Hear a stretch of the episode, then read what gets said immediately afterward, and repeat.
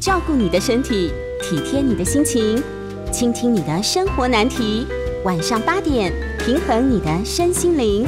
欢迎收听《全民安扣吕秋远时间。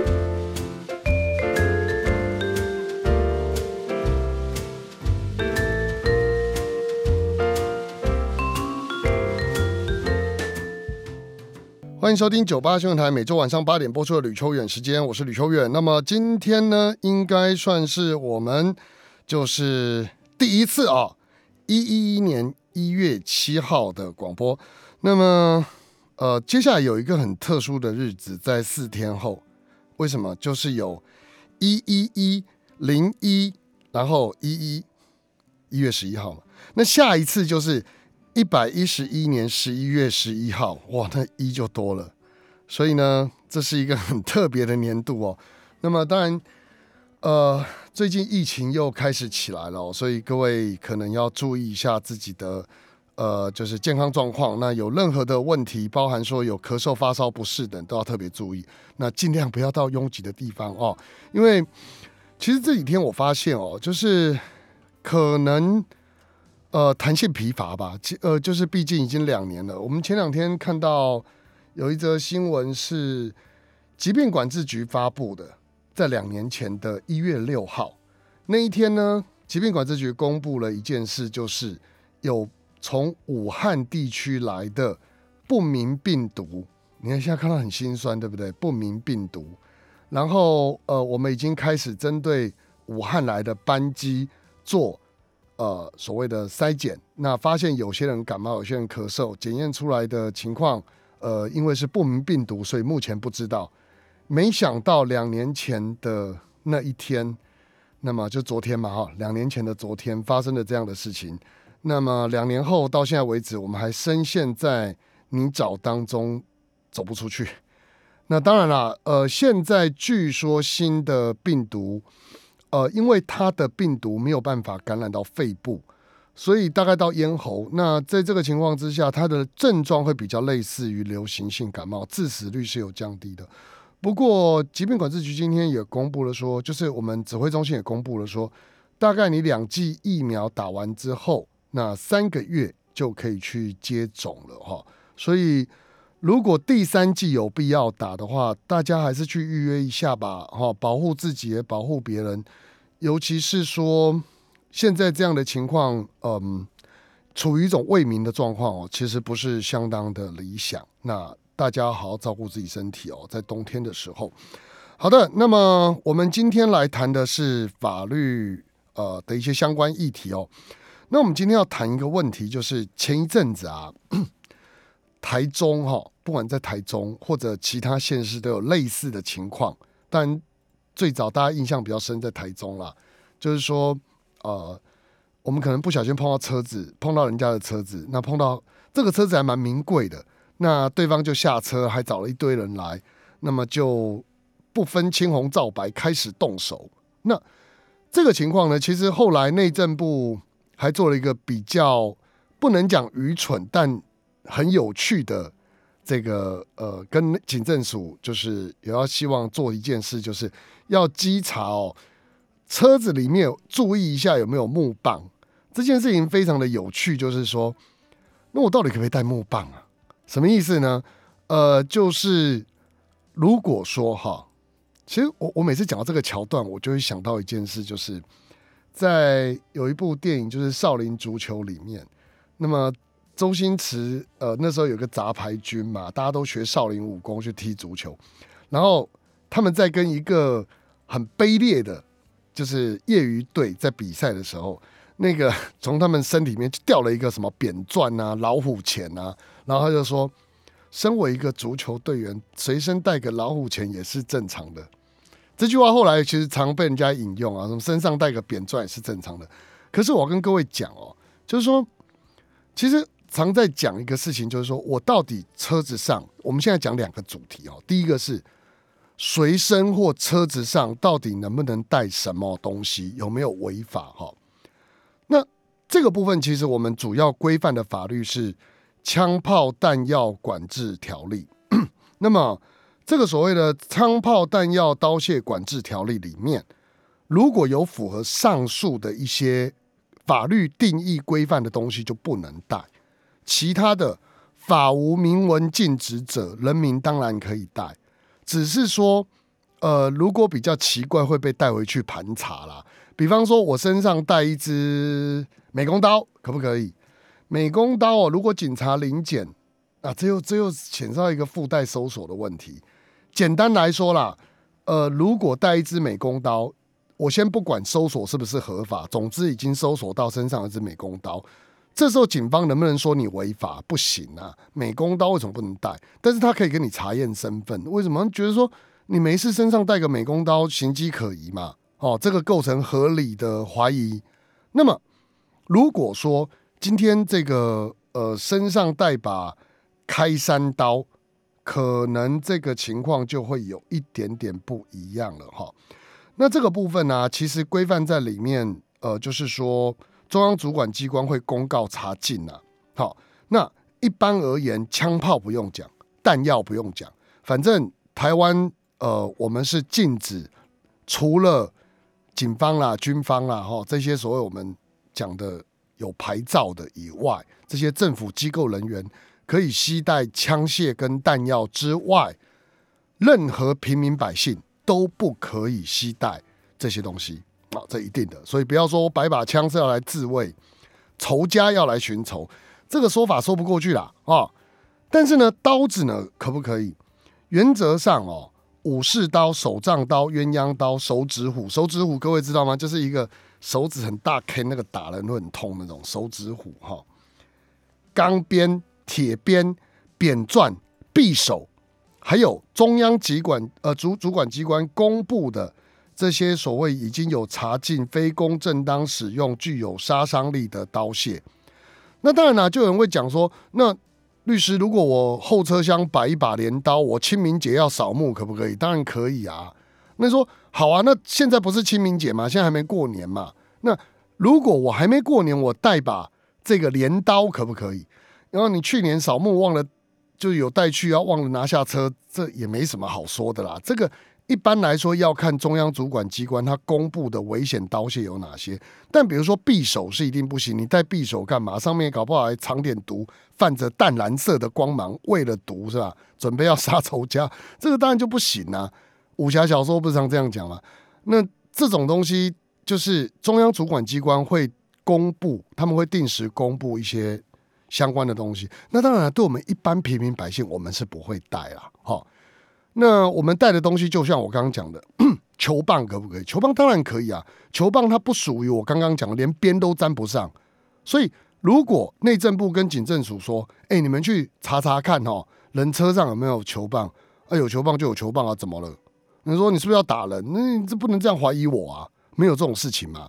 我带球棒，我打棒球行不行？或者我带球棒，呃，上次打棒球忘了带下去，可不可以？当然可以啊。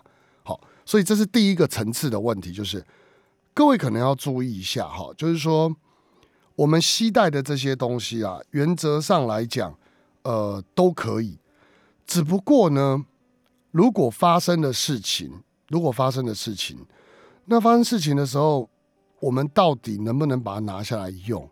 我跟各位讲哦，法律上对于我们提到的所谓的正当防卫跟紧急避难。它都有相当严格的要件。那一般人哈很容易的做呃很容易做错的一件事叫防卫过当，防卫过当还是要判刑哦，不是不用哦。什么意思呢？就是当双方杀红了眼，有可能就是构成防卫过当。我举一个最轻而易举、大家可以辨认的例子：对方动手来打我们，我们反抗，这是 OK 的。好，可是呢，这个部分。反抗很容易变成是互殴，这个要注意，两边都起诉伤害罪，除非什么情况？除非对方拿球棒、拿匕首，我们是赤手空拳，就就是空手夺白刃的功夫，我们是有的。除了这个之外，假设对方是动拳脚，我们也是拳脚。我跟各位讲。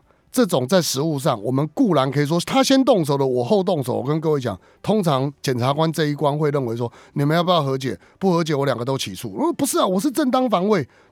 检察官会说，你这个东西对我来讲，我觉得你也有殴打对方的犯意。那怎么办？那这个东西，当然我们可以去讲说，那这个部分其实先动手的人有错，可是往往到了实物上去的时候，不见得是先动手的有错。如果对方也有伤，他就认为有错，这是第一种情况啊。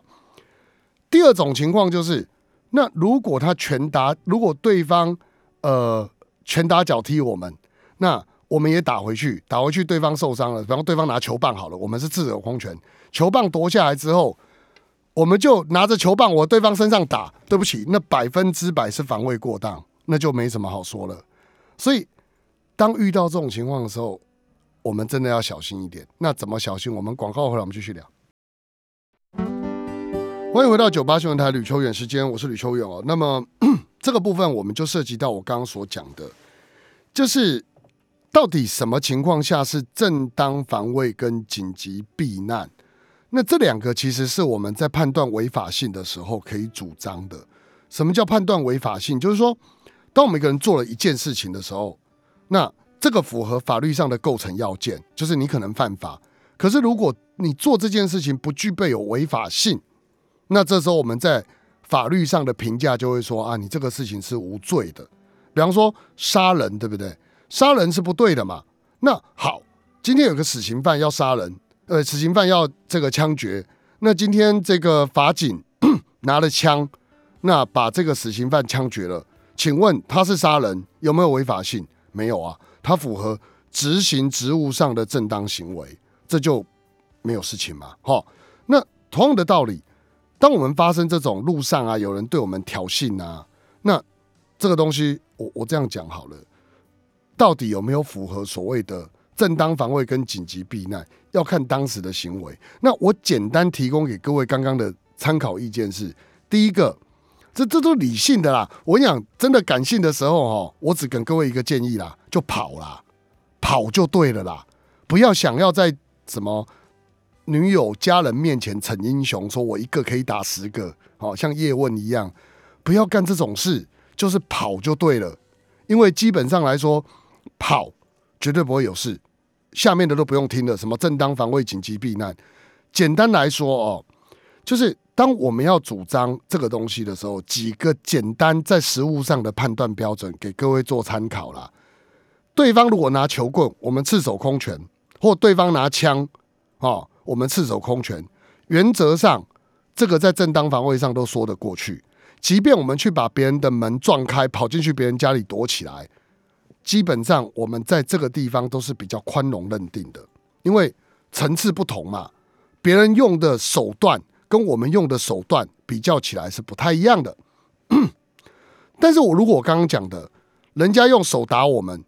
我们用手去回，就是挡挡对方，对方手指头扭到了，都算我们的。那这不公平啊！他打我，他手指头扭到，关我屁事啊！哦，有人这样讲，不对啊。检察官的看法是，他不会讲他打你被手扭到，他一定是说你在打他的时候扭他的手啊，他一定会这样讲嘛。被就是告你的人一定会这样讲嘛。那在这种情况下，我们有伤，对方有伤，检察官在没有现场。录影录音可以判断的情况之下，他怎么办？他找两个都起诉啊。那两个都起诉，他就会跟你讲说：你们不和解是不是？不和解，我两个都起诉，你们到法院去慢慢调解，慢慢讲。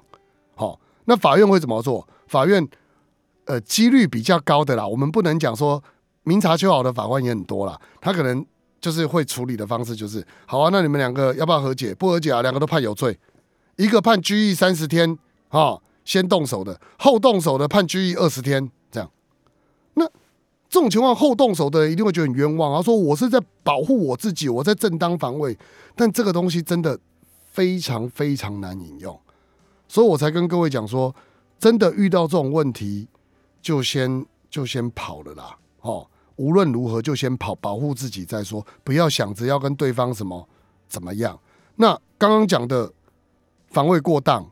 当然，在实物上也很常发生，就是我刚刚提到的，说，哎，对方拿球棒要打我们，那我们用手去挡，把他球棒给夺下来，夺下来之后，这时候就要停止喽，因为这个不法侵害已经停止了。那这时候我们应该怎么做？报警嘛，好，如果对方要打到我们，告他伤害嘛，那很好笑的事情是什么？各位知道吗？伤害不处罚未遂，什么叫未遂？就是杀人有未遂哦，就是我们今天拿着刀要去砍人家的时候，只要没有砍到，或者是砍到对方，但对方没有严重的伤亡，有可能会被认定成杀人未遂。可是伤害没有未遂，伤害没有未遂的意思就是说，如果对方拿着呃，比如说这样讲好了，球棒过来威胁我们，很好笑的来喽，我们身上有辣椒水。就往他身上喷，就就喷到了他的眼睛，他眼睛因此而红肿。哈，请问这时候谁有罪谁无罪？我跟各位讲，是我们有罪，我们犯的伤害罪。那说有啊，他拿球棒来啊，那问题是没有打到你啊，他的伤害是未遂的啊。那你拿你拿辣椒水去喷他，他眼睛红肿，他已经受伤啦，所以你是既遂啊。各位了解我意思吗？只是。这种判断很冷血。什么叫这种判断很冷血？我跟各位讲哦，这种事情就是这样。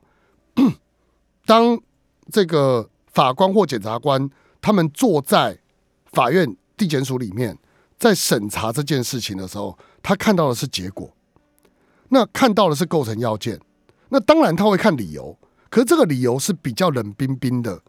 就是说，当下的情况我们没有人看得到现场的录影，没办法还原嘛。因为有时候打架都是一瞬间的事，街头没有摄影机，哦，就算有也是很远的距离，根本看不出来当时他对我做出什么侮辱，他是不是对我比中指，他骂我三字经，通通弄不出来啊。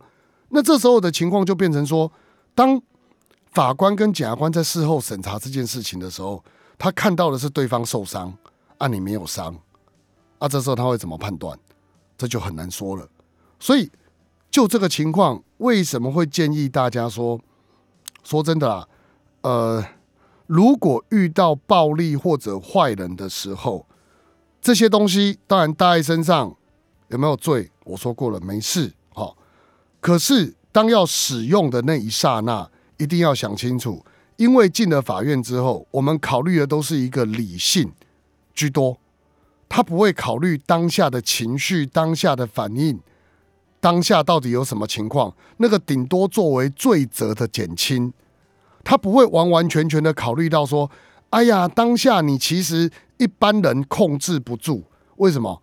因为那个一般人太浮动。什么叫一般人？一般人很难讲啊。有的人听到人家骂他三字经稳如泰山，他觉得无所谓；有的人听到骂一个字的，可能就怒发冲冠，就开始去打人呐。这种事情，什么叫一般人？那是操在法官或检察官手上，那人家认为有，那就有了。这个时候你到法庭去，去怎么讲？最后面法官、检察官都会比较希望我们可以和解。那这个事情其实对于我们这种本身可能是受害者，但却变成好像人家口中的加害者来说，相当的不公平啊！好，所以。这件事情是真的建议各位了哈。如果说今天遇到这种问题的时候，可以考虑看看，好啊，尽量尽量就是说不要去，呃，就当然尽量不要发生啦，这是最好的情况哈。好，那回过头来看，刚刚提到有一个问题是，那么警方当他我们在路上开车，像现在很多开车嘛哈，警方要做酒测，我们当然会配合。可是如果警方要搜索我们的车子，或者说要直接叫我们下车来搜索全身，到底这件事可不可以？原则上来讲，哈，呃，就像我刚刚讲，我身上，我我我，如果今天车上有一些可疑的物品，确实，警察是可以在呃触目所及、触手所及的地方，他可以简单的做搜索。可是呢，除非有犯法。否则，他无权要求我们打开我们的车厢，让他去翻找，这个是不行的。他只能就眼睛看得到、手摸得到附近的地方去做搜索。好，那除非有一种叫同意搜索，因为警方大概都会有密录器，他会问你说：“呃，我可不可以搜索你车上的东西？”如果我们说可以，那这个时候就构成同意搜索的要件。否则的话是不行的。好，那这个东西当然 很多人会讲说啊，就让警方收一收有什么关系？不过说真的啦，这个部分是我们在刑事诉讼法上的很多规定。搜索、扣押等等，都一定要符合法律上的规定。如果没有的话，到地检署或到法院去，往往会因为没有证据能力，就是这个部分是违法搜索所得到的证据，因此在这种情况之下，我们会认为说违法搜索证据不能够采认。好，这是一个比较在我们刑法实务上，因为我们非常重视人权这个部分。可能未来会注意的东西，所以，嗯，这个部分我们自己如果遇到这样的问题的时候，要配合当然没问题，因为警方执勤很辛苦。如果不想配合，事实上是于法有据的。那有时候不想配合，也不见得是自己违法，而是就觉得说，有有些人真的是这样哎，在路边查查验身份证啊，他其实他也没犯法，他只是单纯觉得你觉得我看起来像坏人吗？为什么你要盘查我？所以他就不愿意把身份证给人家。那这种情况也是有，那这种当可不可以？当然可以啊，只是当发生这种情况的时候，要记得不要跟警方有所谓的什么侮辱公务员的行为啊，或是辱骂公务员，甚至说去产生拉扯。不用啊，你不想给他看，根据警察职员执行法，那就是回警察局查验身份，查验完就可以走了，这很简单的事情嘛。好，那这个大家都依法处理，互相尊重就好啊，不要去做一些。好像很生气啊，或者要把气发在警察身上，那都没有必要，因为他也在执行公务啊。那你觉得他找你麻烦，他会觉得你不配合，那这个时候其实会有蛮多争议的啦。但是要依法处理这件事情的话，其实就是照我刚刚讲的，用这样的程序来做，大概就没什么问题了哈。好，那么时间的关系，我们今天这则新闻就介绍到这里哦。呃，我们待会会开放我们听众朋友的 call in 哦。那么。口音不要留后面啊！你留后面，到时候我时间会来不及回答哈。那如果你要打来，你可以早一点打来，这样比较不会后面有一些状况。我们电话是零二八三六九三三九八零二八三六九三三九八，任何法律问题我们待会来讨论。欢迎回到九八新闻台吕秋远时间，我是吕秋远哦。那么我们我们现在开始来接口音了。我们电话是零二八三六九三三九八，我们邀请第一位邓小姐，邓小姐你好。啊，李律师你好。哎，请说。我请教你哈，我有一间房子，那如果遗嘱我写说嗯要给儿子，那女儿她有会有特留份吗？对啊，没错啊，观念正确，有特留份。喂，我听不到你的声音。有特留份，没错。喂，我听不到你的声音。哦，为什么呢？我有听到吗？有杂讯，好，现在可以了。好，有特留份，他有特留。那如果说我我先把房子设定给儿子，那那是假债权呢？你设定就是抵押的意思嘛，设抵押嘛。对。可是那是假的啊，那假的没有用。证明那是假的，我就已经设定给他了啊。因为你女儿以后就会跟法院说，他们根本没有债权债务关系，请法院把这个债权涂销。他怎么？他有什么证据可以说？那不不不是，到时候你儿子要提供证据。哦，那你的意思是说要做金流吗？呃，你继续这样讲下去，我就不知道怎么回答你了。我只能说。呃，最后面会有问题，我只能讲到。如果有金牛就不会有问题，是不是？哎，或许，但是问题是，这里面有一个状况在于，是不是真的有债权？我一直提醒你这一点。我认为，如果你真的担心的话，你不妨用生前赠与，你生前赠与给你儿子，其实都没有这个问题。如果你担心赠与税，可以分年赠与。但是，如果你要用金流，呃，就像我刚刚讲，你在。呃，你问我说，好像是在问我，那我是要做假债权吗？在一个律师的角度里，我绝对是不鼓励。假，因为他自己本身有钱呐，他儿子自己本身有钱呐，所以呢，他借你，我就设定，哎，对啊，对啊，我设定给他，没他钱给我啊。好，如果真的有债权，你要设定，那我没意见。请记得，我不支持假债权啊！你听懂没有？没有。那如果有有有这个动作，它就不叫假债权嘛？那等于有这个真正的这样的行为就不叫了。有这样真正的，那这样子女儿就不会有，他就不能回来拿特留份嘛？因为就没有遗产了嘛？我不知道你有没有其他的了。如果没有，那就没有。如果没有的话，嘿，如果没有就没有。哦，对，所以那是要做金流嘛，才不会有呃所谓的假债权的问题嘛。嗯，应该说要真正有借钱啦，不要不要没借钱去做金流也没用啦。哈。嗯，哦，还是要做金流啦，还有证据嘛。好啦，好啦，好啦，哈，就这样。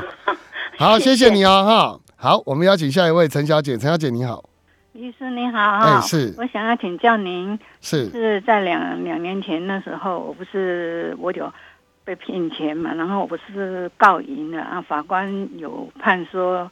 对方要还一半嘛？不知道您还记啊？记得记得记得。不好意思，那还是没执行到啊？没有，现在是法呃政府，我已经缴了两千块，他就是说他什么都没有执行费嘛哈。哎，那这样就这样就就完完了这件事情。对啊，执行就结束啦。这样就叫结束，就反正我也没钱可以拿。你可以拿到债权凭证啊。啊，对啊，没办法，连那个法院都没。找不到啊！是，那我这样就是说，等于这这个案件我也不要别想了，是不是？嗯，也不能这样讲了，他之后说不定会有了。为什么我这样讲？我不是在安慰你了哈。谢谢。呃，对了，我不是在安慰你，我必须要跟您强调一件事：你的金额并没有很高，我印象当中，哈。二十五万呢，五十五万打打折一半。哦，跟你讲啊，二十五万哦，人的一生啊，不不不，我说人的一生赚的钱不会只有二十五万呐。哦，了解。他几岁啊？那个欠你钱的人？那个是一个女生，大概四十出头。那你想啊，四十出头的人，哈，她要活到我们平均寿命，假设女生呢，你说七十八岁、七十九岁好了，她有三十几年呢。哦。怎么可能？这三十几年，她真的？一毛钱都没有，你要往光明面想啊！反正你隔五年哈，你隔个几年就去执行一次看看，说不定会执行到。好，好不好？哈，要有信心哦，哈。谢谢您，好辛苦了，谢谢。好，拜拜。来，我们邀请下一位陈先生，陈先生你好。呃，吕律师你好。哎，久等了，不好意思。不会，没关系。是这样，我是呃，我是一个司机啦。那我呃前几天开车的时候，跟一台轿车发生行车纠纷。哦。好，然后呃，但实际上没有碰撞到，结果呢，他就追上来，在快车道上，在后面堵住我的车，然后人跑到前面来拦车。嗯，那因为我车上还有客人，我就绕开。嗯，然后后来他又追上来，追了两次。嗯，第三次客人下下车之后，我就停在路边，他就过来了。嗯，他想干嘛？我们两个就有呃，我没有没有殴打，但是有推挤。嗯。那现在他告我伤害，那警察通知我要，那你告他强制啊？对，因但因为我目前那个本来我没有打算要提告，所以我的行车记录器各方面都没有留。没关系，那当场一定会有一些，当场应该会有一些呃摄影机，应该还是有拍啦，你放心。是，对。我想知道说，像他这样子，我们只有推挤，而且这个推挤是因为他破坏我的车子，嗯，我要做阻挡或者是。他呃要阻止我离开，他对我的拉扯，那他现在你就告他强制，你要主张你这个要主张正当防卫或紧急避难，这是好这样。那你那个例子有点像什么哈？嗯，就是我拿球棒打你，你有受伤，但是你对我比中指，是，请问我们两个你能不能用你比中指是为了正当防卫来阻却？不行，为什么？因为这这是两件事。是你对他还是公然侮辱，他对你还是伤害。哦，所以我的意思是，你就去告他强制吧，好不好？哦，那那像他这样告我伤害的话，呃，这个会成立吗？我不知道啊，他有验伤单吗？我我不晓得，因为我们没有，你都不晓得，我怎么会晓得？呃，不是我的意思，说我们没有太大的什么什么殴打或者推挤，也许可能在拉扯中，如果有一点点的小擦伤或是什么的，这个也算伤害吗？嗯，有可能。有可能是不是？有可能。那我就我，所以我告他，他我告他，你就去告他强制罪啊！我刚不是讲了，是这是一个方法。那通常还是一样，检察官又会劝你们和解。哦，所以可以试试看，说不定有机会。我告他强制罪，这不是非告诉乃论吗？那有什么关系？那如果和解，他如果不愿意，他说我不能不能撤告的话，他也不愿意和解的话，哎，不一定啊。那个通常检察官就是。应该这么说，对啦，他是非告啦，他是，可是，可是有一个很重要的重点是这样，通常如果你主张说我已经跟他和解了，检察官就就是通常就会大事化小，把这事就处理掉了。OK，那我了解了。好，好，好，没问题，那我知道我怎么做。好，辛苦了。好，谢谢你，谢谢，好，拜拜。好，我们邀请下一位何先生，何先生你好。呃，律师您好。哎，是，请说。我请问，要是房客。不付房租，告他有什么办法？告他啊！我跟你讲，你第一个就是你有没有去做公证啊？没有，没有做什么公证啊？我跟你讲，租约哈，做公证对你最有保障。哦，那现在做来不，来不及没关系，好，来不及了啊，来不及没关系，我们有别的方法，那你只能去告他。那在简易法庭吗？哎，这这对了，一般是简易法庭，金额不高的话就是简易法庭。是是是。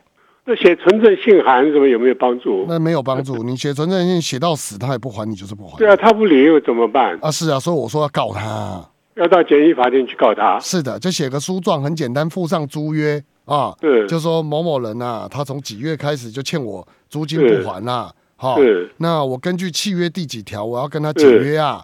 然后同时他要付我钱呐，就这样。对，哎，那去告他就是简易法庭去告。是的，是是，好好好，哎，好，谢谢。哎，不会，好，哎，暂时告一段落哈。我们电话是零二八三六九三三九八了哈。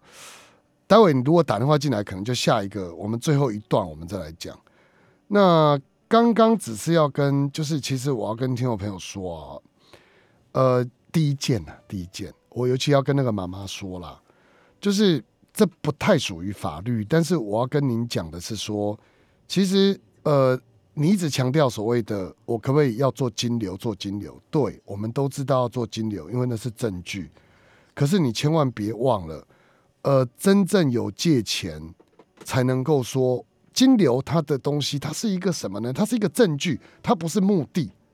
目的是什么？目的是借钱，所以。如果有借钱，你去做金流才有意义。为什么？我举个例子啦，做金流谁不会？今天我汇了一百万，啊，我儿子汇了一百万给我，我今天马上把一百万领出来，接下来我儿子账户又多了一百万，请问呢，这个有金流吧？有啊。问题这个金流叫什么？叫做绕一圈，付了银行手续费，就这样，懂我意思吗？你真的要说，我真的缺钱，我有跟我儿子借，这才去设抵押权。否则，真的觉得我我跟你讲，我我向来不会去在意说，因为财产是我们的，我们爱给谁就给谁。我绝对不会现在跟你讲性别平等，说我为什么给他不给他，反正那个都是个人的事情啊。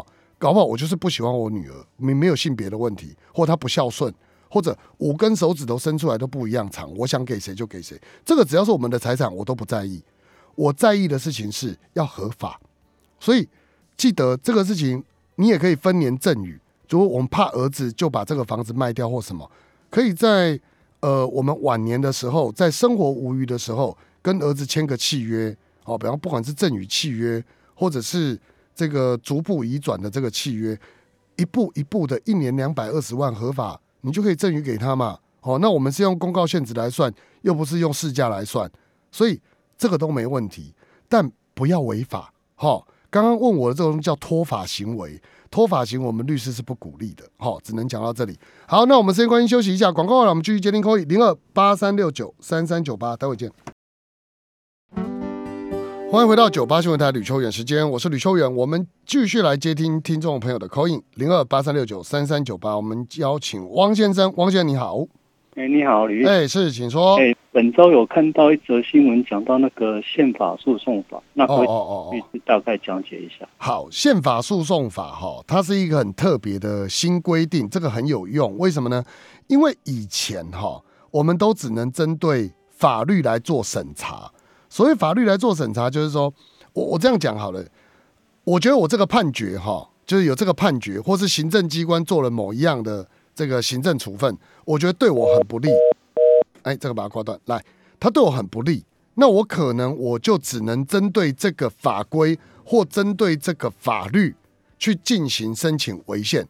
意思是什么？你必须要是法律，或者是这个所谓的我们提到说行政命令有违宪才可以哦。现在的情况不是的，他这个法律呢，开放了一个很重要的。特殊意义的这个视线管道，就是如果我是因为个案，也就是我的判决，让这个在审理的时候有违宪的情况，那你不能把它当事实审再审，说那个明明张三有欠我钱，那个那个最高法院竟然说没欠我钱，这不对，好，不不能审这种，就是事实。你审的是法官或者整个案件当中有没有审理违宪的情况，那这个违宪的情况去做处理。基本上来说，呃，这是我们讲宪法诉讼法上面比较新的规定。那就这个规定来讲，代表了什么意义呢？也就是说，日后如果我们又觉得 这个日后如果我们觉得说我自己的案件，事实上来讲，呃，在审理的时候有违反宪法基本人权的情况，好，不管是财产权、呃，这个人身自由权等等，判决上面有任何违反宪法疑义的时候，我们就可以针对个案请。宪法法院来为我们做事宪解释，来宣告这个判决究竟有没有违宪。那这是一个 我们不能讲说进步啦。事实上来讲，呃，以前哈，我们视线原本就有集中式审查、分散式审查。像美国的制度比较像分散式审查，德国的制度是集中式审查。台湾过去也比较偏向集中式审查。那这种制度各自有好坏，不好说。那台湾是以集中为主，分散也不能讲为辅，因为各级法院还是不能解释违宪。但起码我们就过去的集中审查，都是针对法规命令来做违宪审查这一块，它开放了，它开放了多了一个。我们讲说，过去在美国法律面那种分散审查的个案审查，把它拉进来这里，大概是这个意思了哈，也是。集中为集中为主，分散为辅，但分散并不是开放各级法院，而是开放个案。我希望汪先大概理解这个意思了哈，有点复杂。那但是就听听，如果一般听众朋友不想理解那么多，只要记得一句话：说以后我的个案也可以请大法官帮我审理的，不是只有审理法规，这样就好了。好好的，那今天谢谢各位听众朋友收听，因为剩两分钟左右，没办法再接听新的 call in 的，下次打进来要早一点哈。好，那我们就下周见。今天谢谢各位听众朋友收听，我是李秋远，拜拜。